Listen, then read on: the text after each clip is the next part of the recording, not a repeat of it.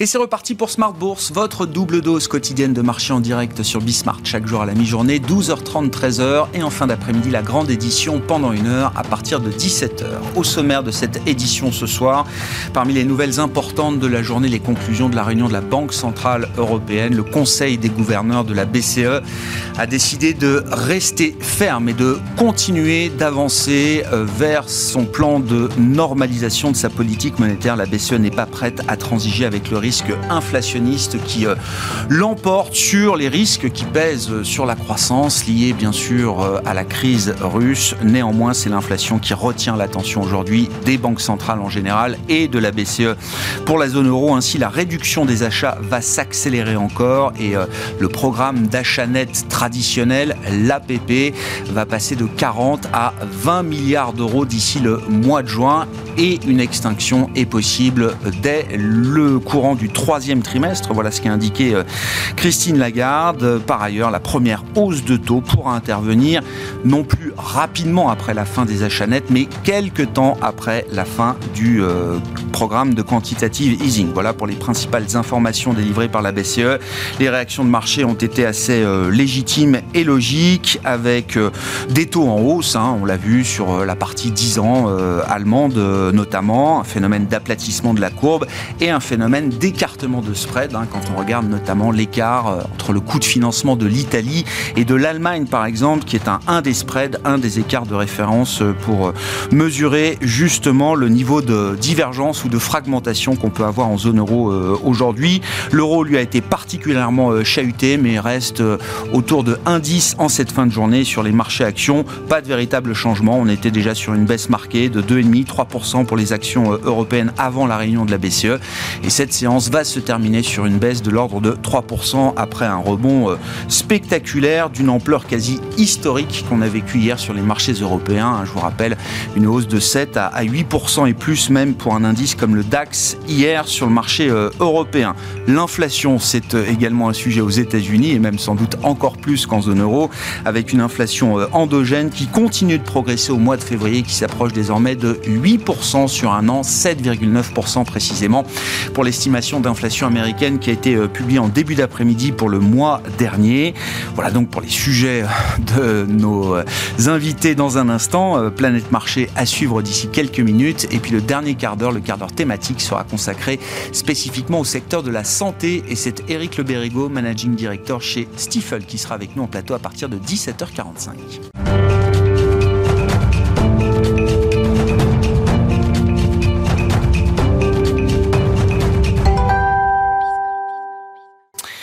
Après le rebond d'hier, la pression euh, vendeuse reste en place sur les marchés euh, actions. Les infos clés du jour en cette fin de séance en Europe, c'est avec Alix Nguyen. Après avoir connu une hausse de 7% hier vers 14h, aujourd'hui, le CAC effacé 50% de cette hausse. Plus globalement, c'est l'Europe boursière qui s'est enfoncée et ce, juste après la publication du communiqué de la BCE. La BCE qui maintient une ligne dure, si sans surprise, elle a laissé ses taux directeurs inchangés. Euh, c'est sur ses achats d'actifs qu'on l'attendait et la BCE a choisi de poursuivre la réduction de son soutien en mode accéléré. La Banque centrale a décidé d'ajuster le montant de ses achats dans le cadre de l'APP et passera ainsi à 40 milliards d'euros en avril, 30 milliards en mai et 20 milliards en juin. Quant aux nouvelles projections économiques de l'institution pour 2022, elle revoit à la hausse ses prévisions d'inflation et abaisse ses prévisions de croissance du fait de l'impact de la guerre en Ukraine sur l'activité économique et sur les prix. Elle table désormais sur une inflation de 5,1% cette année dans la zone euro contre 3,2% prévu en décembre. Christine Lagarde a parlé d'une inflation qui pourrait être considérablement plus élevée à court terme. Le PIB des 19 pays ayant adopté la monnaie unique devrait croître parallèlement de 3,7% cette année contre 4,2% prévu il y a trois mois. La prévision de croissance pour 2023 a été ramenée à 2,8% contre 2,9%. La présidente de la BCE estime qu'avec l'invasion de l'Ukraine par la Russie, les risques quant aux perspectives économiques de la zone euro ont considérablement augmenté. Christine Lagarde a précisé que les principaux risques sont liés à la hausse des prix de l'énergie et des matières premières, mais aussi à la perturbation du commerce international et d'ajouter que l'ampleur des effets dépendra de l'évolution du conflit et de l'impact des sanctions prises contre la Russie. Le sommet européen de Versailles débute également aujourd'hui, sommet dont devrait émerger un plan d'investissement dans la défense et l'énergie. Sur le plan des statistiques, on relève un nouveau record pour l'inflation américaine. En février, la hausse des prix à la consommation a accéléré par rapport à janvier, mais elle est ressortie globalement euh, conforme aux attentes. Elle a progressé de 0,8% le mois dernier après avoir avancé de 0,6% en janvier. Sur un an, elle affiche une accélération de 7,9% après un gain de 7,5% en janvier. Sur le plan géopolitique, enfin, la rencontre prévue entre le ministre russe des Affaires étrangères Sergei Lavrov et son homologue ukrainien Dmitro Kuleba à Antalya en Turquie s'est achevée sans aucune avancée sur un éventuel cessez-le-feu ou encore sur des couloirs humanitaires pour les civils fuyant le siège de Mariupol. Tendance, mon ami, chaque jour à 12h30 et 17h avec Alix Nguyen dans Smart Bourse sur Bismart.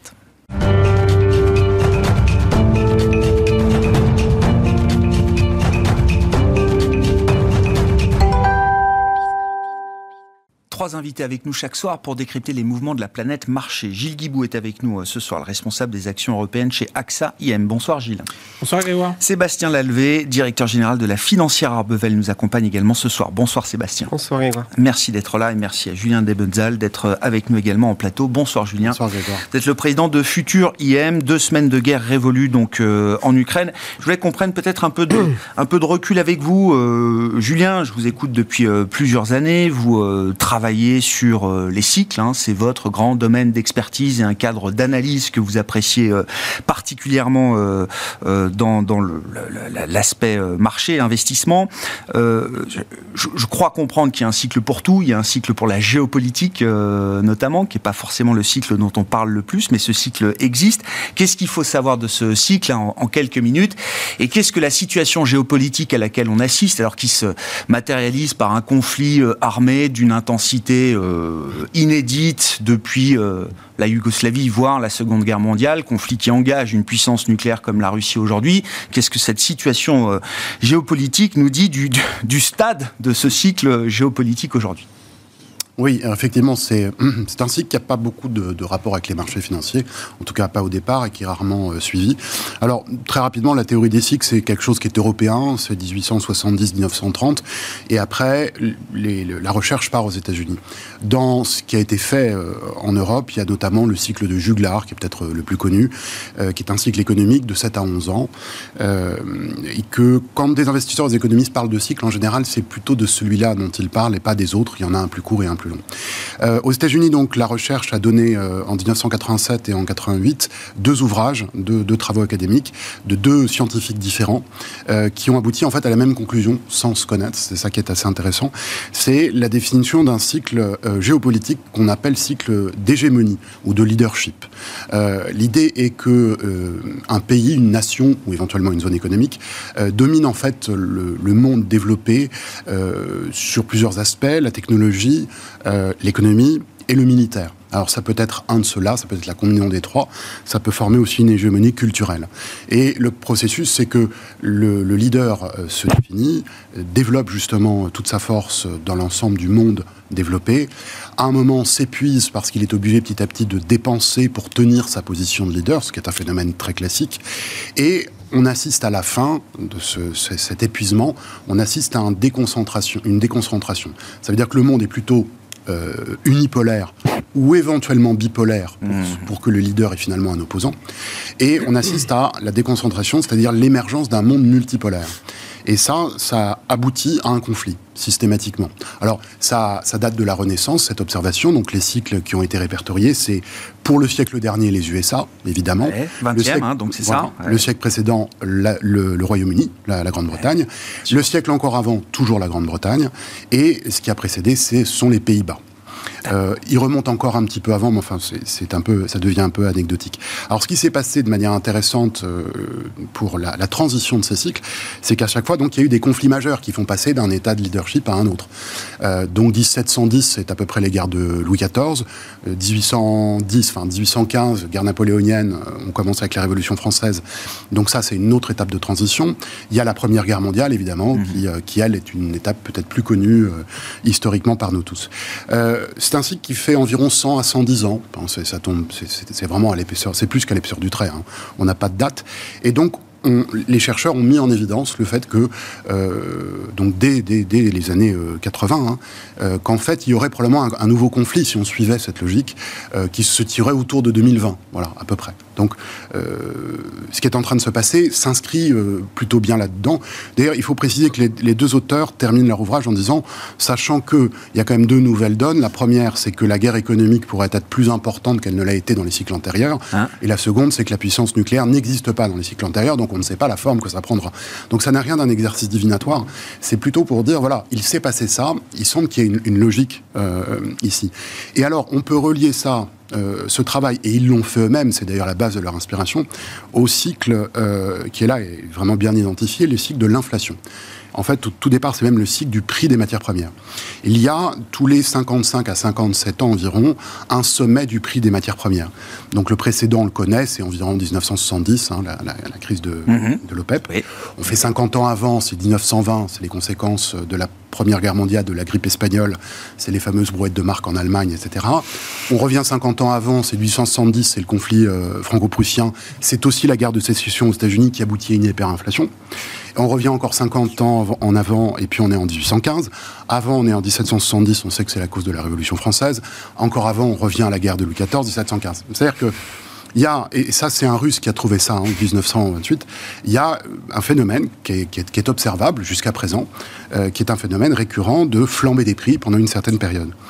Eh bien, euh, il se trouve que les guerres euh, que je décrivais dans le cycle géopolitique se produisent à ces moments-là. Hmm. Alors, il y a une grande débat de savoir si c'est la guerre qui provoque l'inflation ou Oui, c'est ça. Relation de cause à effet, euh, effectivement.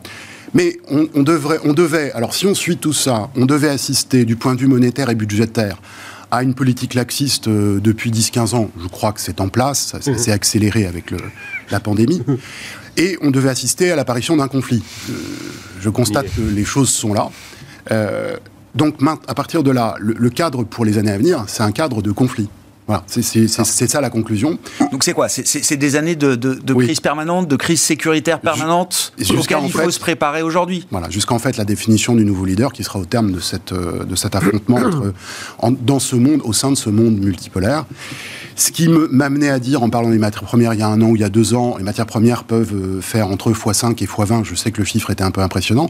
Mais à aujourd'hui, comme on a déjà fait x2, je maintiens ce raisonnement, toujours dans la logique des cycles, en disant que ça devrait faire entre x2 et x10 par rapport à maintenant. Donc, par rapport au x2 qu'on a déjà. Voilà, c'est pour ça que je redis quelque chose qui avait un petit peu choqué une fois. J'avais dit le, pétrole à 150, j'en sais rien, il peut valoir 500. Je réitère mon, mon point. C'est-à-dire que, en suivant cette logique hein, de l'observation de ce qui s'est passé antérieurement, il y a rien, absolument rien ne s'oppose à ce que le prix des matières premières parte dans des niveaux complètement aberrants. Et je termine juste là-dessus, les conflits, en général, sont quand même liés à la ressource. Donc c'est pas totalement aberrant de constater qu'il y a une hausse très forte du prix des matières premières, donc de l'inflation. Donc on n'est pas perdu. Non, mais c'est une manière de dire les, c'est une manière de dire les choses, euh, Julien. On n'est pas totalement perdu quand on a ces références et ce cadre d'analyse tel que vous venez de l'exposer. Voilà.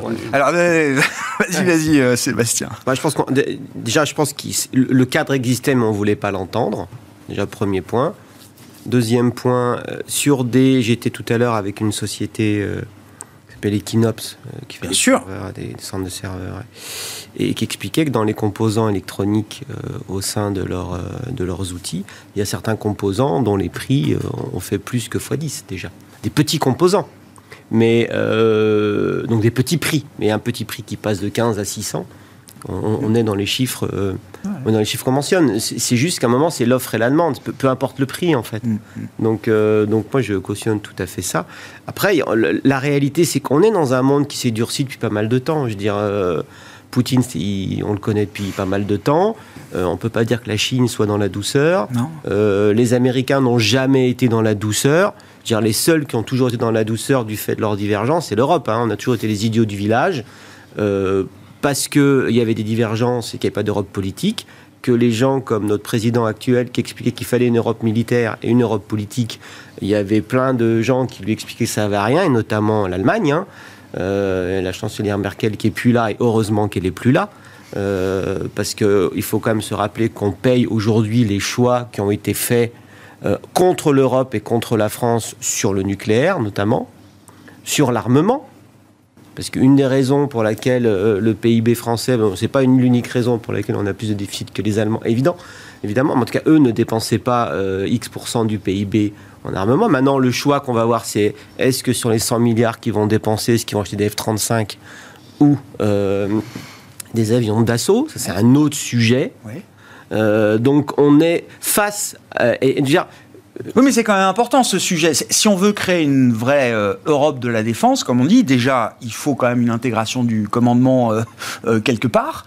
Et puis, il faut qu'il y ait un écosystème industriel. Parce que vous le dites très bien, si c'est pour aller acheter des F-35 aux États-Unis, l'Europe de la défense, elle n'existera pas. Moi, je crois beaucoup à la théorie des jeux. Donc le problème, c'est qu'il faut qu'il y ait un bien commun. Donc s'il n'y a pas de bien commun et que chacun joue sa partition avec la somme des, des, intérêts particuliers est supérieure à l'intérêt collectif. Mais on a réussi à, réussi à en créer des biens communs. Airbus, EADS, et, on n'est pas loin du secteur de la défense euh, quand même quand on parle d'Airbus et de ADS euh, à l'époque, non euh Oui, oui, mais y un, il n'y en a pas beaucoup, et moi, j'ai 15 ans ou 20 ans depuis que je travaille, quand tout le monde veut faire des Airbus de tout et n'importe quoi. Donc, donc il y a le wishful thinking, c'est juste qu'à un moment, on est face à une période où euh, mmh. L'avantage de Poutine, c'est que là, c'est clair, c'est pas, c'est pas déguisé, mais comme l'était Trump d'une certaine façon à l'époque. Et donc, moi, c'est là. Désolé, depuis quelques jours, j'invoque euh, Jean Monnet parce qu'il faut bien euh, se, référer, mais oui, l'Europe se forge dans les crises et il sera la la résultante des euh, solutions apportées à ces crises. C'est un moment euh, clé, là, critique, qui se joue euh, aujourd'hui? C'est extraordinairement critique. Moi, la seule chose que qu'on m'a toujours dit, c'est gouverner, c'est prévoir. la, réalité, c'est qu'il n'y a pas grand monde qui a, qui a gouverné depuis des années. Donc le risque, tel que je le vois aujourd'hui, c'est qu'il y a déjà une extraordinaire différence entre les dirigeants que moi je rencontre tous les jours en tant qu'investisseur, où j'ai face à moi des dirigeants d'entreprise qui passent leur temps à être dans demain et être dans le, la prévision à 5 ans, à 10 ans et 15 ans, et un pouvoir politique qui, ne qui en parle mais qui ne le fait jamais. Donc moi, le risque de gouvernance, le, et, pour moi, quelque chose qui me tétanise d'une certaine façon, et, et, et qu'on ne peut absolument pas prévoir en tant qu'investisseur. Parce que quand on est face à un, un dirigeant d'entreprise, on part du principe que c'est relativement souvent rationnel il peut y avoir des erreurs de jugement, mais c'est souvent rationnel. Là, face, et c'est tout le problème de la période de, ce conflit, c'est que moi j'écoutais un, un spécialiste géopolitique tout à l'heure avant de venir. Première chose qu'il explique, c'est que les critères de lecture de Poutine ne sont pas les vôtres. Oui. En parlant, en parlant aux investisseurs. J'espère qu'on le sait, j'espère qu'on l'a compris. Oui, moi aussi, évidemment. Mais, euh, mais moi, je termine là-dessus avant de, de laisser la parole. C'est-à-dire qu'aujourd'hui, en tant qu'investisseur, on doit faire quoi? Il faut partir du principe, et c'est une banalité totale, de dire, bon, le monde a changé, les paradigmes ne sont plus les mêmes, mais alors pas du tout, parce que là, au niveau de, l'alimentation, et, que le temps, dire le temps est quelque chose de fondamental, le timing dans un marché qui est régi par les algorithmes à la microseconde, là, ce qu'on est en train de vivre, les conséquences agroalimentaires, on les vivra dans un an. Bien sûr. Ou six mois. Là, on anticipe. Bien Mais dans les faits, euh, c'est donc c'est l'anticipation tout le temps. Donc, en tant qu'investisseur, on doit dire ok, c'est plus pareil. Alors après, est-ce que ça va se terminer bientôt, dans un mois Est-ce qu'il va être, est-ce qu'on va, il, va, y aura un, coup de palais Enfin, une, euh, j'en sais rien. Personne n'en sait rien. Ceux qui savent, de toute façon, ils racontent hmm. des bêtises. C'est comme sur le Covid. Tous ceux qui savaient vont raconter des bêtises par définition. Euh, sauf voilà, donc il y, a effectivement des secteurs qui vont revenir euh, plus au goût du jour. On peut parler évidemment de la défense, le renouvelable. Le renouvelable qui était à la mode il y a 18 mois, qui n'a plus été à la mode pendant un an. L'énergie au sens large. Hein. L'énergie au sens. Oui, oui, oui. Renouvelable parce que. et attention, on a un problème. Les le parapétrolier, les, les, les, big oil n'investissent plus depuis 5 ans parce que c'était pas propre d'investir dans une énergie fossile dont on savait pertinemment qu'elle allait manquer et que la transition énergétique n'était pas gérée. Mais qu'au nom de l'ESG, on ne pouvait pas le faire. C'est ça, en fait, qui est, qui est, assez énervant dans cette période. C'est que tout ce qui arrive, d'une certaine façon, il y a un accélérateur, mais il n'y a rien de nouveau. Il n'y a rien qui étonne.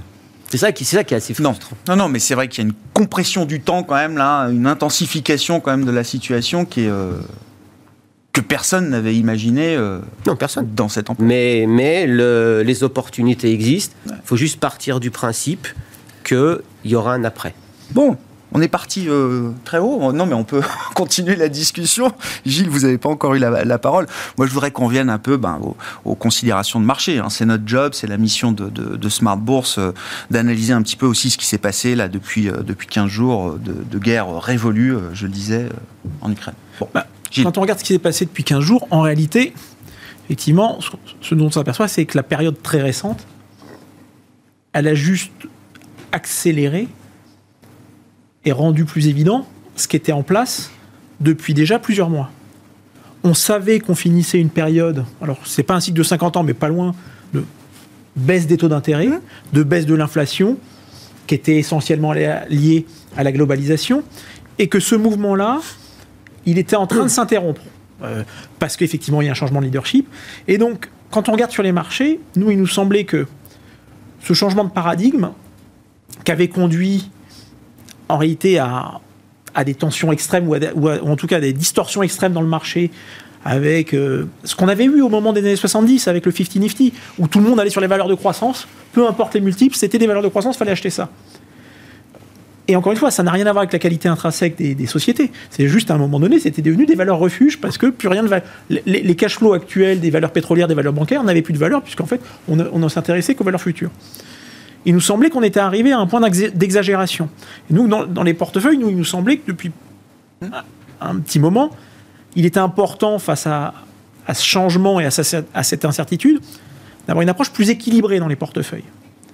Bien sûr, on regarde vers le futur et donc on aime les sociétés de croissance et donc on en a parce que le problème, c'est que ce, mouvement-là, euh, et, se dire, bah voilà, euh, le mouvement de baisse des taux, il est fini, mais on a pris le Covid, ça, on a repris un coup. Donc, c'est très dur de faire le timing. Et le timing, c'est ce que disait Julien, c'est essentiel. Donc, on avait toujours quelques valeurs de croissance, mais on se dit, bah non, mais il faut aussi avoir des valeurs un peu plus équilibrées, euh, un, peu plus, un peu plus value, parce que on va avoir cette bascule. On ne sait pas quand elle va opérer. Et en réalité, dans la période très récente, depuis le début de l'année, on a déjà eu à nouveau des rotations dans tous les sens, à nouveau vers les valeurs de croissance parce que l'incertitude remontait, euh, à nouveau vers les valeurs value hier. les trends sont en train de s'accélérer, se compresser. Donc, l'attitude qu'on avait dans nos portefeuilles depuis plusieurs mois, de dire on veut des portefeuilles équilibrés, où on va véritablement mettre l'accent sur la sélection de valeurs, pour essayer de vendre des valeurs sur la base de leur qualité idiosyncratique et pas et donc pour essayer d'avoir un portefeuille qui soit finalement avec des valorisations qui soient pas loin de celles du marché, pour pas avoir de biais en réalité, pour pas essayer, mm. Un peu comme en bateau, on veut pas, veut pas, on veut pas prêter le flanc pour pouvoir traverser cette période d'incertitude, au moins jusqu'à ce qu'on y voit plus clair. Parce qu'en fait aujourd'hui, hier le marché montait parce qu'on avait l'espoir d'une trêve. Aujourd'hui, on n'en sait plus trop. On voit que c'est euh, le côté un peu tôt qui. Hier, le marché montait parce que les shorts se rachetaient. non, oui, mais, oui, mais, il oui, mais se rachetaient pourquoi? Parce qu'on avait la perspective d'une trêve. Bon, si demain il y a vraiment, une trêve, et j'en sais non.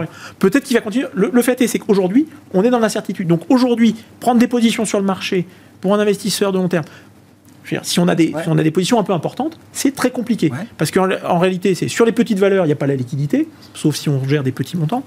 Et, sur les grosses valeurs, c'est juste une pièce jetée en l'air. Donc, d'un point de vue d'investisseur, ça s'appelle du trading, c'est pas de l'investissement. Mhm. Moi, je fais la différence entre. Bien sûr, bien sûr. Moi, la réalité. Là, la vision stratégique, c'est stratégiquement, c'est très compliqué de se dire euh, euh, je peux investir sur ce secteur pour 2, 3, 4 ans.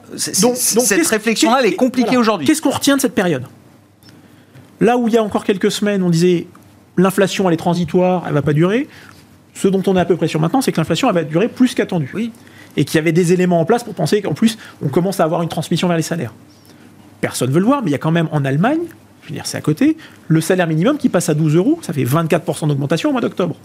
C'est pas tous les salaires, hein. mais oui. C'est le salaire minimum. Oui, c'est le, salaire minimum. C'est 7 millions de travailleurs allemands. C'est 7 millions de travailleurs allemands. Bon, bah, celui qui n'était pas au salaire minimum et qui gagnait 30% de plus que le, salaire minimum, Quand il va voir que le salaire minimum est monté de 24% et qu'il est, il se retrouve au salaire minimum, il va aller voir son patron, il dit T'as vu, maintenant je suis au salaire minimum. Mmh. Donc il va demander une augmentation. Donc globalement, les négociations salariales vont se durcir.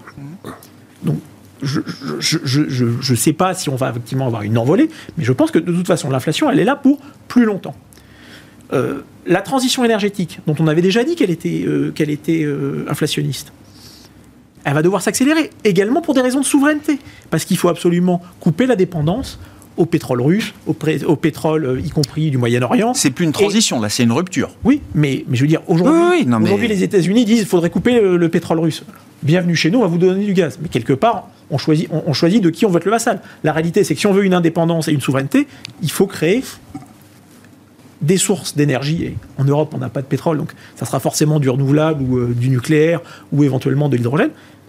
Ça veut dire que tout ça, ça va être inflationniste. Mmh. Donc, ce qu'on sait dans ce moment-là, c'est que l'inflation va, va s'accroître. Ce qu'on n'a pas encore vu et que les marchés anticipent, c'est pour ça qu'ils ont baissé, c'est le corollaire de ça, c'est-à-dire la pression qu'il va y avoir sur la croissance. bien sûr. C'est-à-dire qu'effectivement, aujourd'hui, ce que disait encore euh, Christine Lagarde tout à l'heure, on revoit la croissance un peu à la baisse, on va passer de 4 à 3,7. Bon, 3,7. Euh, ça reste très décent. Ça reste très décent. Ça reste très décent. On aurait signé pour ça depuis, depuis 10 ans. Hein. Pendant 10 ans, la, zone euro fait 0. Donc 3,7. Donc aujourd'hui, ce que dit le marché, quand on voit la, baisse qu'on a eue hein, avec un, multiple de marché qui est passé de 15 en début d'année à maintenant près de 12, bah, concrètement, le marché vous dit, mais en fait, on va aller beaucoup plus bien que ça. Donc aujourd'hui, l'enjeu, c'est de dire, est-ce que la croissance va tenir, oui ou non Alors, il y a quelques éléments qui laisse penser que ça pourrait tenir, parce qu'effectivement, les politiques budgétaires vont rester quand même accommodantes, qu'il y, y, a de l'épargne. Voilà. Donc il faut, il faut voir si l'inflation elle va être plus importante, mais à quel point elle va venir détruire la demande. Détruire la demande. Ben oui. Et donc aujourd'hui, c'est ça que le marché est, euh, euh, sur le sur, sur, quoi le marché s'intéresse. Mais l'exemple du pétrole est assez euh, marquant parce que tous les spécialistes nous disent oui, 150 dollars le baril, pourquoi pas mais sauf qu'on fait des chèques énergie, on compense, les États compensent. Donc le signal prix, finalement, il, s'efface complètement derrière les mesures d'accompagnement, les mesures de soutien. Donc la demande, la demande n'est pas détruite. Tu as, le B2B aussi, tu as, le consommateur à la, à la pompe, mais tu as tout, as tout l'aspect B2B qui est... Euh, qui est, bien, qui est bien plus massif. Mais, mais au-delà de la transition énergétique, tu as aussi la démondialisation. Parce que ce qu'on va, on va assister, euh, le Covid, prend toujours le parallèle avec la, cybersécurité, quand le, c'est Target, je crois, qui est l'une des le, plus grosses euh, entreprises qui fait attaquer en premier euh, une, grosse une grosse attaque cyber. Oui. Et à l'époque, on avait le directeur informatique de, Target, je suis sûr que ses potes lui ont envoyé un message en disant Putain, pas de chance, quoi. Mm. Il a peut-être pas été viré. Moi, je pense que le, directeur informatique d'une entreprise qui se fait attaquer ou ça se passe mal, il se fait virer. Mm. Parce qu'on lui dit, tu pouvais pas ne pas savoir. Obligation de moyens, mm, mm, pas obligation de résultat, mais au moins obligation de moyens. C'est plus une option. Aujourd'hui, je, je, pense qu'en termes de logistique, on est encore dedans, hein, parce qu'on est toujours dans les problèmes de logistique post-Covid. La Chine qui joue un rôle ambigu avec sa politique zéro Covid et les ports fermés, ça aussi c'est un élément important. Euh, donc on est, on est toujours là-dedans. Donc aujourd'hui, le directeur logistique euh, ou le directeur industriel, si sa chaîne elle n'est pas bulletproof, euh, et eh ben s'il y a un problème, il, il, il, il Donc, et ça, ça veut dire que le prix n'est plus le seul critère. et ça, c'est structurellement inflationniste. Et c'est pas de l'inflation que tu guéris avec les taux d'intérêt. Il y a un quoi qu'il en coûte, logistique, euh, sécuritaire, qui va euh, se mettre en place au niveau des entreprises. Ça veut dire que c'est juste une nouvelle. Et, sur les disruptions, et puis Julien. Et, sur les disruptions, effectivement, le prix de l'énergie, c'est pas uniquement aux particuliers, c'est les entreprises. C'est qu'aujourd'hui, il y a certaines entreprises qui préfèrent arrêter la production. Mais oui. Plutôt que de produire, parce qu'en fait, ça coûte trop cher, parce que c'est des, des, industries qui sont énergie intensives. Et puis demain, le pouvoir politique leur demandera peut-être de couper en partie leur production, parce que euh, si les approvisionnements ne seront pas là. Votre cuisine ou votre salle de bain, bah, vous n'allez pas trouver de, de carrelage. Hmm. Parce qu'en fait, c'est aujourd'hui, on n'arrive plus à en faire. Et donc, les prix vont monter. Donc, on, on, a quand même quelque chose où on va avoir un impact. Pour l'instant, on ne le voit pas encore. C'est un peu compliqué pour se positionner parce qu'on parce qu'on n'a pas encore tous les éléments ce qu'on essaye de faire dans ces cas-là, c'est de se dire, bah voilà, où sont les certitudes? Les certitudes, c'est effectivement sur le renouvelable, c'est éventuellement sur l'armement, quand on peut la faire, parce qu'effectivement, il peut y avoir des limites dans l'investissement qu'on peut faire dans l'armement suivant suivant les portefeuilles, mais on en a assez peu en réalité. Julien, quand on revient au, marché, euh, comment vous analysez la, séquence alors des derniers jours, des euh, dernières semaines? J'ai deux euh, références en tête. If you panic, panic first. Est-ce qu'il est encore temps de paniquer? Pour mm. ceux qui n'auraient pas encore paniqué Et à l'inverse, les vétérans nous disent acheter au son du canon. Alors, l'expression est un peu maladroite, mais elle est idoine, puisque mm. la référence n'est pas anodine. Est-ce qu'on y est? Euh, bah, je vais prendre, je vais prendre la, je vais me, me, risquer à prendre la référence du Covid, euh, puisque j'ai parlé ici sur ce plateau euh, pendant la crise du Covid, ou enfin juste après, parce que du 15 au 30 mars de mémoire, il n'y avait pas d'émission. la crise de Covid est arrivée au moment où le cycle était ascendant, le cycle économique. Alors là, je, je parle du cycle, le cycle court, le cycle des stocks, cycle de 3 ans et demi qu'on appelle le cycle de Kitchen, qui pour moi était une force de rappel considérable à l'intérieur de, de cet événement. Et j'ai vu, comme tout le monde, dès le 15-20 mars, le fameux quoi qu'il en coûte, la situation de guerre, etc. Donc, j'ai pas eu besoin de comprendre, de réfléchir très longtemps, qu'on parlait de soutien budgétaire massif. Euh, c'est pas du tout le cas ici. Non ce qui vient de se passer, là, se produire, c'est dans la phase on, on, vient de commencer la phase descendante de cycle. Je l'ai évoqué à l'été dernier. J'ai dit, nous allons rentrer une phase descendante probablement au premier trimestre, indépendamment de ce qui se passe en, Ukraine. Hein, ça n'a rien à voir. Et, donc cette fois-ci, on rentre, on, a cet événement qui se produit à ce moment-là. Donc pour moi, la, ça veut dire que la, la conséquence n'a rien à voir avec le Covid. Deuxième vision, ça c'était par rapport au cycle. Deuxième vision, par rapport au sentiment des investisseurs au moment où l'événement se produit. Donc il faut dire, non mais c'est important. Il faut pas il faut pas trop compter sur l'effet mémoire euh, vis-à-vis, ou ce serait une erreur en tout cas de répliquer le, le, le, pattern de marché qu'on a pu. Euh, c'est mon second point. Alors, c'est le sentiment. Parce que là, je suis dans le cycle, juste dire que ça se produit à un moment différent du cycle. Donc, ça va être quand même beaucoup plus dur de remonter. Deuxième élément, comment ça se présente au niveau du sentiment d'investisseur. Et la baisse du Covid, c'est une baisse qui part d'un sommet historique sur quasiment tous les marchés actions ce qui signifie qu'il n'y a pas de zone de distribution. Donc c'est le phénomène typique 1987. Et c'est quasiment dans tous les cas de figure, sauf un, malheureusement 1930, dans tous les autres cas de figure, c'est un phénomène de creux en V. C'est pour ça qu'on pouvait dire, selon cette analyse, dans le courant de mars-avril, d'une manière ou d'une autre, nous reviendrons sur les sommets du S&P. En tout cas, c'est un argument qui se défendait. Là, ça n'a rien à voir nous avons une vaste consolidation sur les marchés occidentaux qui est au-dessus de la zone de prix actuelle et qui a été, euh, dont on est sorti par le bas du fait de l'événement de l'Ukraine. Ce qui fait que la capacité de retraverser cette zone n'a rien à voir avec le Covid. Donc ma conclusion est, est tout à fait à l'opposé de celle d'avril 2020. Je pense que la capacité de rebond est infime très faible. Et je pense que nous sommes rentrés pour plusieurs mois dans un marché qui est baissier. Alors, je le disais il y a quelque temps du, du fait du cycle, mais en disant il n'y a pas de signal de prix, donc je ne peux pas.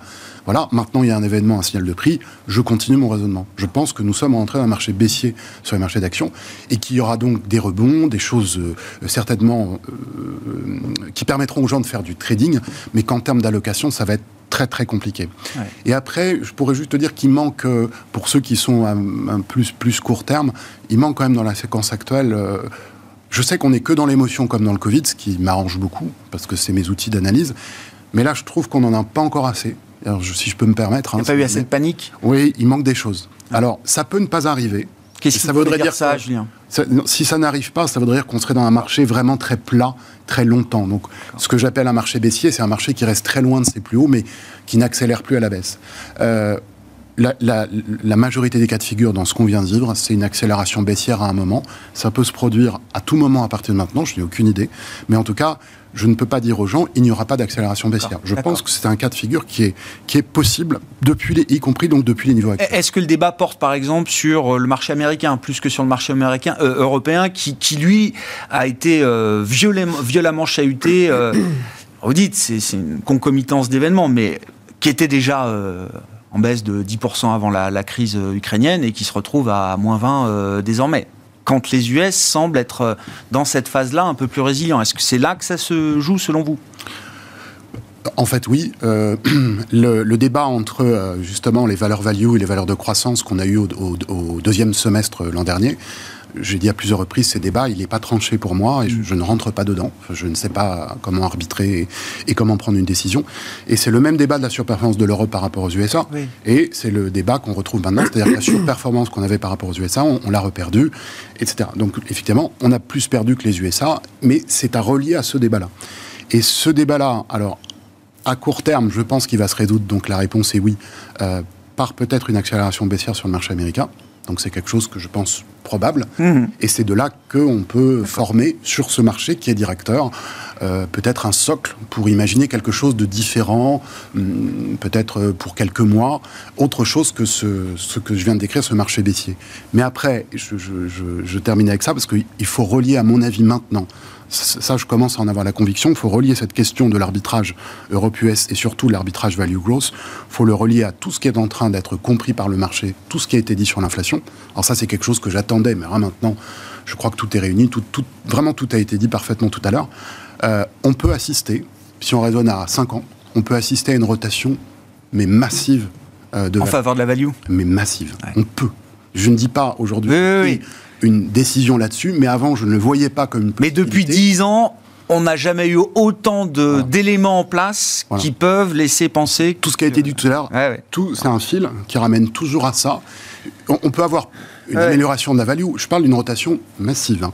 quelque chose qu'on n'a pas connu pendant 50 ans. Hein. Mais j ai, j ai du je parle voir... de quelque chose de fort. Sébastien, un, un, débat de. Mais j'ai du mal à voir si on rentre dans une. Euh, dans une période de stagflation, de croissance euh, faible avec de l'inflation, comment on ne peut pas ne pas préférer des valeurs avec de la visibilité et de la croissance. C'est ça, moi, qui me.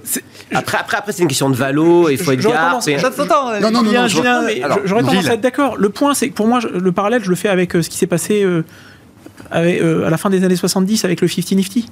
C'est qu'en fait, les valeurs des 50 Nifty avaient atteint une telle prime sur le marché qu'à un moment donné, malgré une croissance des résultats à l'époque avait été de 70%. En réalité, elles ont sous-performé massivement, simplement parce que c'est des titres qui étaient largement détenus. À un moment donné où, si effectivement le, le moment devient plus difficile, il n'y a plus de flux qui rentrent dans les marchés actions, et il y a juste des, des, des, des arbitrages, des, gérants euh, qui sont tous encore maintenant. Je veux dire, parce que d'abord, il y a un certain nombre de gérants aujourd'hui. Il y en a combien qui ont 20 ans, euh, qu ont 20 ans moi, Je regarde autour de moi. Il y en a combien qui ont, qui ont 20 ans d'expérience? Alors, il se trouve qu'ici, on a tous plus de 20 ans d'expérience. Mais moi, je regarde autour de moi, dans, même dans, dans, dans, les équipes, il y en a beaucoup qui ont 10 ans. Donc, ils ont connu qu'une chose c'est des marchés. La baisse des taux de, la baisse et la hausse des GAFAM. Et, et, et, la hausse de la croissance.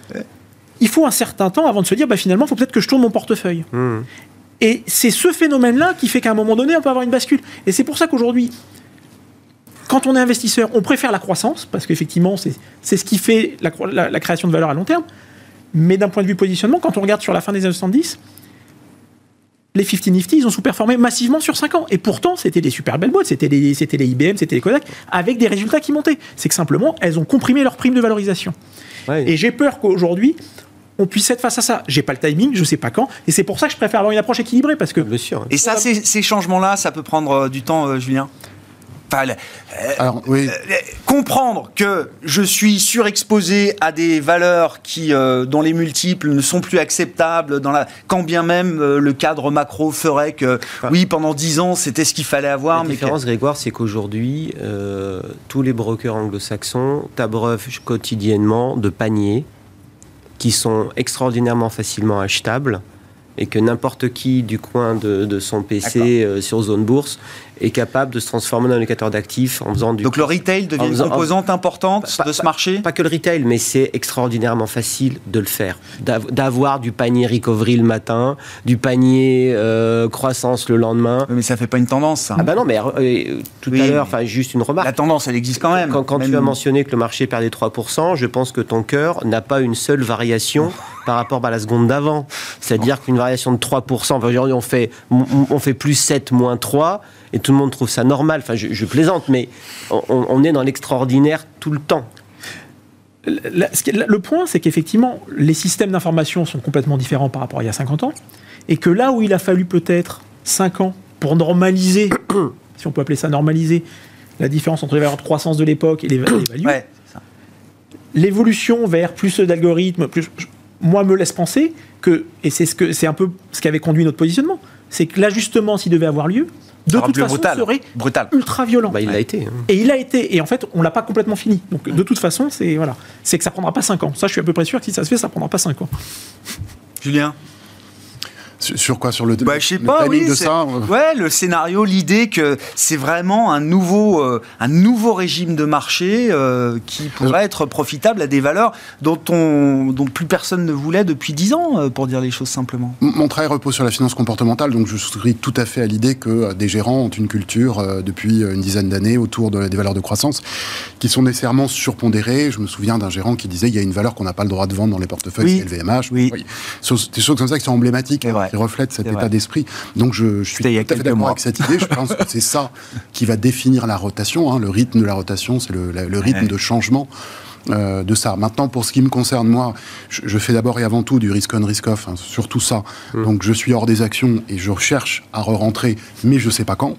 Et je suppose et pas aujourd'hui. plus bas. Et c'est pas aujourd'hui. Et les 5750 qu'on a vu sur le CAC, c'est pas le point bas pour vous? J'admets que je vais rater 15% euh, de rebond s'il se produit légitimement parce qu'il y a un cessez-le-feu, etc. Mais c'est pas mon sujet. Je pense qu'on a enclenché quelque chose de, très puissant.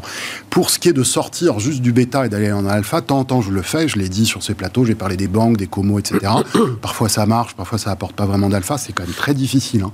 Une fois qu'on fait du risk on risk off, d'aller chercher de l'alpha, c'est pas aussi. C'est très bien de le dire quand ça s'est produit, mais de prendre la décision d'entrée puis la décision de sortie et d'avoir un vrai résultat de surperformance, c'est pas aussi évident que ça. Mmh. Sur le value growth, je n'y ai pas touché pour ces raisons-là parce que je pensais prendre, mettre mon doigt dans la prise de courant, donc je n'ai pas voulu le faire. Là, je m'interroge sur le moment de prendre ce choix, mais c'est un véritable choix que j'aimerais porter plusieurs années. Oui, je comprends. Pour les raisons que donc je Donc c'est pas les 10-15 premiers euh, pourcents du mouvement qui vous intéressent. Et ça peut se décider, moi je dirais à horizon 12-18 mois par rapport à maintenant, sans que je sache quand. Mais c'est cette période que je vais regarder. Il va falloir faire des recherches. Alors, j'ai rencontré un gérant qui était des années 70, qui a connu des choses et qui m'a dit Mais arrête de croire que les valeurs value euh, sous-performent. Tu verras sur longue période qu'elles surperforment beaucoup plus les indices que les valeurs de croissance. Il y a mais sur longue période, oublié. sur des, décennies, c'est ça que vous regardez. Euh, si, on prend, si, on prend, mais si on prend 100 ans. On n'était pas nés. Si on, non, si on prend 100 ans, les valeurs de croissance ne surperforment que 30% du temps. Et je ne le savais pas. Ah et je me suis dit, voilà. On n'a pas de valeur de croissance qui est des cycles de 100 ans. parce que finit par la, croissance non, mais, C'est une mesure difficile les, les, composantes des indices sont pas, notamment aux US, sont pas du tout. C'est tout l'avantage des gros poids des indices, ça n'existait pas il y a 30 ans. Donc tout ça, c'est pas, pour moi, c'est pas comparable. Mais le stock picking, pour moi, reste, reste de mise. Le GARP, donc c'est-à-dire la croissance sera un prix raisonnable dans un environnement tel qu'on va le connaître, à mon avis, est important, mais c'est ce que dit Gilles, raisonnable. C'est-à-dire que la prime donnée aux valeurs, la prime, le totem, donc entendre que LVMH, on peut jamais vendre, quand en tant que stock picker, c'est un peu difficile à écouter, parce que ce qui se paye X fois les bidas par rapport à une croissance, il y a un moment, il y a un retour aux chiffres. C'est-à-dire, si ça se paye, il y a le PEG, tu fais 20% de croissance, tu te payes 20 fois les résultats. Plus personne n'utilise le PEG. Non, mais moi, je, suis, je, sais, je, sais bien, mais nous, chez Arbevel, on l'utilise parce que tu t'achètes des choses où tu te dis, si le marché, il change, et, ça, on ne le maîtrise pas, si le marché il change de régime, mais tu sais que tu reviendras à ton prix. Est-ce que dans un, justement, stock picker, horizon de temps long, est-ce que là, il y a, déjà euh, dossier par dossier? Je ne sais pas, j'ai pas d'exemple en tête. la période, elle est extraordinaire. Ah, d'accord, mais vous êtes, vous achetez aujourd'hui euh, des, valeurs, euh, Sébastien? C'est votre métier, alors vous avez... Notre métier est d'être investi. Je sais, je sais. mais il y a une manière d'être très investi, un peu moins. Ce que je disais tout à l'heure, c'est de, de acter du fait que l'environnement autour de nous, il est structurellement différent, et donc tu dois investir en fonction des contraintes et d'un environnement qui change. Donc c'est pour ça que les portefeuilles évoluent tout le temps avec ce biais euh, comportemental de se dire quelle typologie, mais à la fin, il y a aujourd'hui Store Electronic System qui annonce une nouvelle avec Walmart, les étiquettes électroniques. SES Imagotag. Euh, pardon, SES Imagotag, ça a changé de nom. Euh, c'est une tendance méga structurelle. Sauf qu'il faut l'acheter un bon prix. Là, c'est au plus haut historique, euh, Oui, mais ça veut rien dire. C'est en valo, c'est pas si pas si cher. Ça fait 5 ans qu'Amazon est au plus haut historique. Non, mais, mais, pourquoi? Bah, Pas depuis un an. Non, pas depuis un an. Mais, pourquoi? Mais, mais, parce qu'ils viennent juste d'annoncer qu'ils rentrent chez Walmart aux États-Unis. Ah mais là, en tant que stock picker, vous savez ce que vous voulez acheter pour euh, plusieurs années peut-être. en fait, ah, il faut être un peu humble on sait qu'après coup, c'était une bonne idée. Mais en tout cas, on, a plein d'idées qui, ah théoriquement, sont bonnes et je peux regarder mes ouais, je investisseurs en leur ouais. disant j'ai investi là-dedans et voilà pourquoi. Ouais, ouais. Je suis une- J'y vais avec une conviction solide. Ah oui, Oui, oui, oui, oui. ah oui. Gilles, Bah, J'ai pas grand chose à ajouter parce qu'effectivement c'est un peu comme ça. euh, moi j'ai arrêté de- d'utiliser le PEG parce qu'à un moment donné quand tu parlais du PEG ou de gare, on nous jetait des pierres. On disait mais comment vous faites? On sait jamais, ça bouge tout le temps. Oui, euh, en réalité c'est assez simple. C'est quand on regarde une entreprise, on se dit ok, aujourd'hui vous facturez 100, combien vous euh, attendez à facturer d'ici 3-5 ans? Comment vous, à- Pourquoi Comment? Sur la base de quoi? Quel niveau de marge? Pourquoi Comment? Et à partir de là, on se dit bon bah ce- cette boîte là sans faire de jamais de paris parce qu'on veut pas faire de paris sans prendre d'hypothèses agressives sur le multiple de valorisation quand on regarde les multiples de valorisation dans la durée en réalité ils sont ultra stables. On prend les moyennes historiques et donc on se dit bah on prend on, prend le multiple historique et on regarde sur la base des attentes de l'entreprise en fonction du niveau de confiance qu'on peut avoir combien elle valorise et à partir de là on arrive à définir un potentiel de hausse. Et c'est ça qui va nous servir en réalité de de- qui va définir en fait nos, nos marges pour, pour Ouais, sur le titre. Tu fais pas de pari sur un re-rating ou sur un de-rating, même si aujourd'hui, tu peux admettre que potentiellement, le risque, d'après ce que vous dites, c'est que tu peux avoir un de-rating du fait de la hausse des taux, du fait de plein de trucs. Ce qui se payait 15 fois, le, 15 fois les bidas aujourd'hui. Ça se paiera peut-être que- 10 demain, peut-être. Que c'est plus 10 fois. Mais si dans des boîtes comme SES, tu te retrouves avec des croissances comme ça, et que le, les bidas dans 5 ans, il fait tant que tu- tu mets 10 fois, t'actualises et que tu as 40% de prime sur le cours d'aujourd'hui, tu te dis, why not? Il faut qu'on s'arrête, messieurs. Merci beaucoup. Merci d'avoir été les euh, participants du jour à Planète Marché. Gilles Guibourg, responsable des actions européennes chez AXA IM. Julien Nebenzal, président de Futur IM. Et Sébastien Lalevé, directeur général de la financière Arbevel.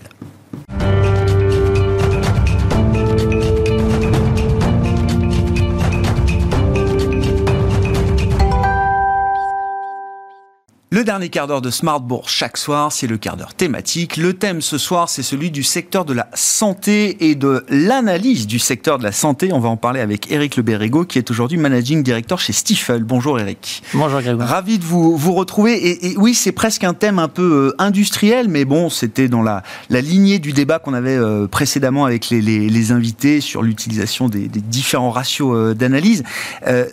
Vous allez nous expliquer un petit peu ce que c'est que le métier d'analyse. Ça fait longtemps que vous le faites. Vous êtes spécialiste du secteur de la santé. Vous l'avez été dans une autre maison euh, avant euh, Stifel. Et vous arrivez aujourd'hui avec une forme de page blanche euh, chez Stifel, Eric. Et je trouve ça intéressant parce que, fort de toute votre expérience, il faut quand même d'une certaine manière repartir de zéro. Ouais. Et alors, dans vos métiers, on appelle ça initier ou réinitier un suivi de, de valeurs, donc dans le secteur de la santé euh, en l'occurrence.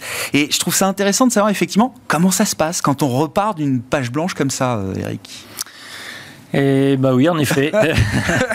en effet, c'était c'était un exercice que je n'avais pas fait depuis quelques temps et c'était intéressant en plus de le faire bah, dans une configuration, c'est vrai très très particulière qui a un petit peu obligé, même si on est stock picker forcément par par construction, mais de, de regarder un peu l'environnement, de partir du secteur, de regarder euh, comment le secteur se, se paye aujourd'hui. Donc le- la première analyse, elle a été modestement un petit peu macro quand même.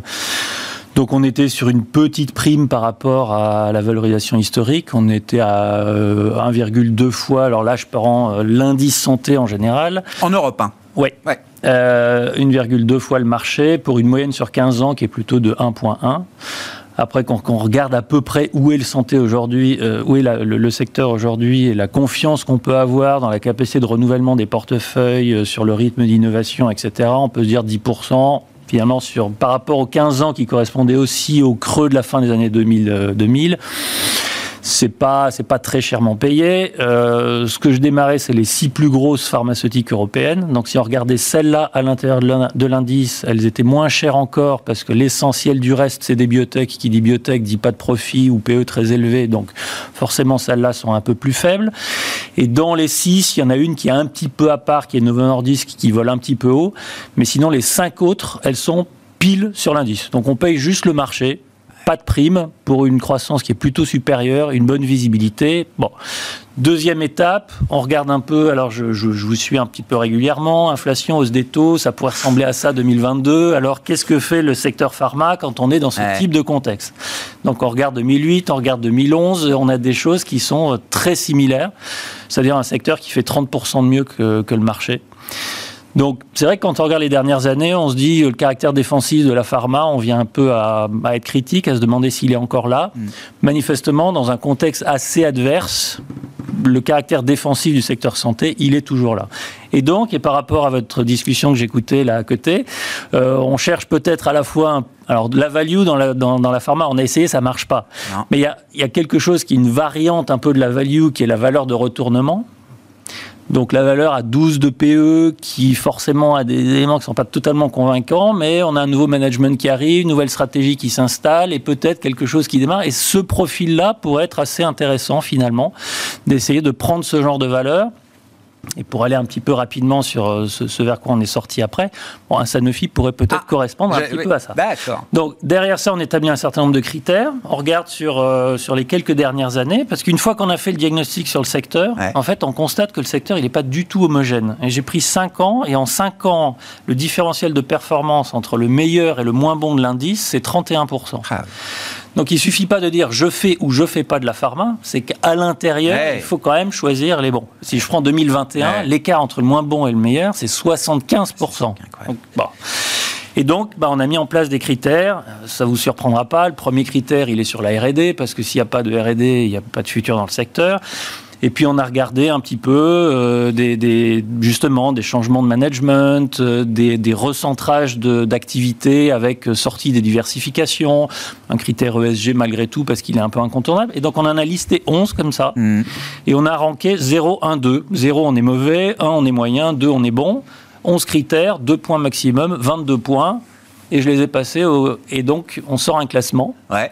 Et il y a trois groupes sur, sur, les six valeurs, c'est ça C'est les six plus grosses valeurs du secteur européen de la pharma. Voilà, donc, peut-être les rappeler. Il y a trois groupes, bien sûr, bah, allez-y. Donc, ça AstraZeneca, Glaxo en Angleterre, Novartis et Roche en Suisse, Novo Nordisk au Danemark et Sanofi en France. Très clair. Voilà. Et donc là, on sort trois, trois groupes. Celles qui, qui rankent au moins à 75% sur les 11 critères. Donc là, on a AstraZeneca et Sanofi. Euh, celles qui sont entre 60 et 75% Novo Nordisk et Roche et puis celles qui sont autour d'eux, voire un peu en dessous, Glaxo et Novartis. Et donc, euh, bah, on, a, on a été amené plutôt à mettre en, topic donc les deux premières pour des raisons assez différentes oui, c'est ça qui est intéressant. Ces deux, elles atteignent ce score euh, très honorable, très décent, mais pour des raisons différentes. Euh, vous totalement, dites, totalement. C'est-à-dire, d'un côté, vous avez vraiment la valeur d'hypercroissance. Ouais, c'est ça. Et là encore, j'entendais le débat sur le PEG. Moi, j'aime beaucoup, j'aime beaucoup ce critère parce que j'ai compris qu'il était un peu tombé en désuétude ce ratio euh, PEG. Euh, en fait, je, ne savais pas qu'il avait été euh, autant utilisé et que moi je, trouvais qu'on était très très PE et le PE pour le coup dans l'absolu ça, ça, veut rien dire. Moi j'aime bien rapprocher une valeur Donc le PEG c'est rapporté à la croissance. Hein, voilà. PE c'est le prix sur bénéfice. Le PEG rapporte ce ratio à la croissance de l'entreprise. Combien je paye mon point de croissance. Et donc j'ai 15 de PE, 15% de croissance sur sur 4 ans, ça me fait 1 de PEG. Ça veut dire que je fais une fois mon point de croissance. Quand je fais cet exercice, par exemple, sur les 6, la moyenne, c'est 2. La moyenne sur les 6, je paye deux fois mon point de mhm. croissance. Euh, le spread, il est entre 1 et 3. D'accord. Donc ah énorme. bien sûr. Six grosses valeurs. Hein. on n'est pas en train de mélanger les types de, sociétés. Et, la valeur la plus faible, c'est Astra. Astra se paye une fois son point de croissance. Donc c'est la croissance la plus forte qu'on paye le moins cher. Ah et donc là, il y a une espèce de incroyable. Ah oui, il y a un mismatch. Il y, a une inefficience quelque part. C'est ça. Ah Alors bon, il y a, peut-être différentes manières de l'expliquer, mais moi je, je l'explique plutôt par euh, sur la partie buy side par le fait qu'il y a encore un certain scepticisme sur le fait de ce qu'ils ont réussi est-ce qu'ils sont capables de le refaire c'est-à-dire euh, Roche et Novo, c'est les superstars du secteur. Elles, elles ont montré sur des décennies leur capacité à innover, à le faire plusieurs fois, et donc elles, elles sont installées. Sur Astra, c'est plus récent, c'est clairement le travail qu'a fait Sorio, euh, tout le monde reconnaît, c'est mmh. super brillant, mais qu'est-ce que ça dit de la pérennité de ce qu'il a mis en place? Et donc, je pense qu'il y a l'envie de se dire, voyons s'il est capable de le faire une deuxième fois avec une deuxième vague de produits. Et si la réponse est oui, là, probablement le statut va changer. Le marché veut un peu plus d'évidence. Exactement avant de re-rater, de revalider. Voilà. Et, et 22 va pouvoir lui donner l'occasion parce qu'il y a un certain nombre de résultats cliniques qui sortent de la deuxième vague de produits. Et si ça sort plutôt du bon côté, bah, alors on pourra se dire, bah, finalement, c'est peut-être plus profond. Et Sanofi, alors, c'est quoi Une histoire de, de retournement, comme bah, vous dites Oui, il y, a une, forme de retournement. Alors, on peut, on peut dire que ce n'est pas tout à fait récent. Finalement, le management qui est en place, il commence à être en place depuis 3-4 ans. Donc, des, choses, on les, on les a vues arriver. Il y, en a des choses, il y en a déjà qui sont un petit peu matérielles, notamment sur les aspects financiers. C'est assez évident. Ils ont fait des guidance, ils les ont atteints, voire, atteintes, voire dépassés. Ce qui manque, et c'est le point que je mentionnais tout à l'heure, on commence par le premier critère, c'est la R&D. Sans R&D, on a du mal à convaincre vraiment dans la, dans la durée. Et sur la R&D, ils n'ont peut-être pas encore suffisamment délivré. Et là, on a besoin de se dire, est-ce que là aussi, le Sanofi dont on parle, si on regarde 10 ans en arrière, c'est un peu le, labo qui a investi 4 à 5 milliards par an pendant 10 ans pour sortir assez peu de choses de sa propre recherche. Alors, il y a eu d'assez belles collaborations, ils ont racheté des choses qui les ont aidés à tenir le coup, mais de leur recherche, peut-être pas tant que ça.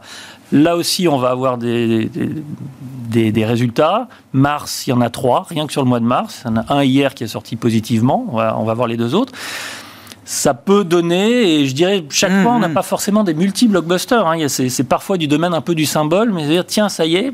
ça change l'état d'esprit des investisseurs. bien sûr. Et si on change aussi là-dessus, L'objectif, c'est pas tout de suite de dire elle va rejoindre les stars, mais euh, c'est une décote un petit peu historique. Est-ce qu'on peut combler la décote et au moins se dire Sanofi, ça vaut le marché? C'est un peu ça le pari. Très intéressant. Il faut, voilà, euh, j'imagine que vous êtes posé cette, euh, cette question, les, les conséquences directes ou indirectes même d'ailleurs du conflit russe et de la guerre en, en, Ukraine sur ce secteur de la pharma c'est pas le premier secteur auquel on pense quand on cherche les expositions justement à cette crise russe, mais est-ce qu'il y a quand même des, canaux, euh, encore une fois, directs ou indirects, qui euh, sont à surveiller pour ces groupes-là? Alors, elles sont effectivement assez modestes a priori. Euh, je suis encore en train un petit peu de collecter les retours des, des différents labos que j'ai pu interroger sur le sujet. L'exposition en termes de revenus alors si on reste sur les six en question, hein, on est quelque part entre 1 et 2% du chiffre d'affaires, euh, les deux mmh. pays réunis, donc c'est relativement modeste. Il y a quelque chose qui me semblait un petit peu plus inquiétant potentiellement, c'était l'exposition aux études cliniques, parce que notamment l'Ukraine est un pays qui recrute ah potentiellement pas mal de, de, patients dans certaines études.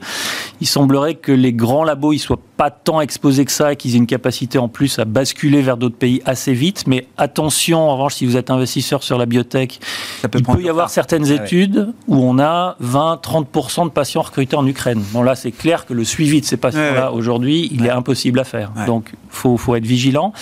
Et après, il y a la partie euh, énergie. Ça reste une industrie, donc elle est consommatrice d'énergie. Et là, pour le coup, euh, les sociétés n'ont pas été capables de me dire instantanément euh, quels sont les éléments de sensibilité. Mais bon, c'est quand même une société qui, c'est quand même une industrie, pardon, qui a basculé quand même déjà assez rapidement sur des énergies renouvelables. Donc, je pense qu'elle est sans doute un peu moins sensible que quelques autres. Donc je, pense qu'on sera assez protégé si on compare entre industries, euh, celle-ci par rapport aux autres. Merci beaucoup, euh, Eric, pour cet éclairage sur le secteur de la santé. Donc, les six plus grosses valeurs européennes, Astra, Sanofi dans le premier groupe, c'est ça. Ensuite, le deuxième groupe, on trouve les, Novo Nordisk, Et, Roche, mais je dirais Novo quand même un petit peu devant. Et puis Glaxo Novartis. Merci beaucoup Eric. Eric Le Managing Director chez Stifel, qui était avec nous dans le quart d'heure thématique de Smart Bourse ce soir. Voilà pour cette euh, émission aujourd'hui. Nous nous retrouvons bien sûr demain à 12h30 en direct sur Bismart.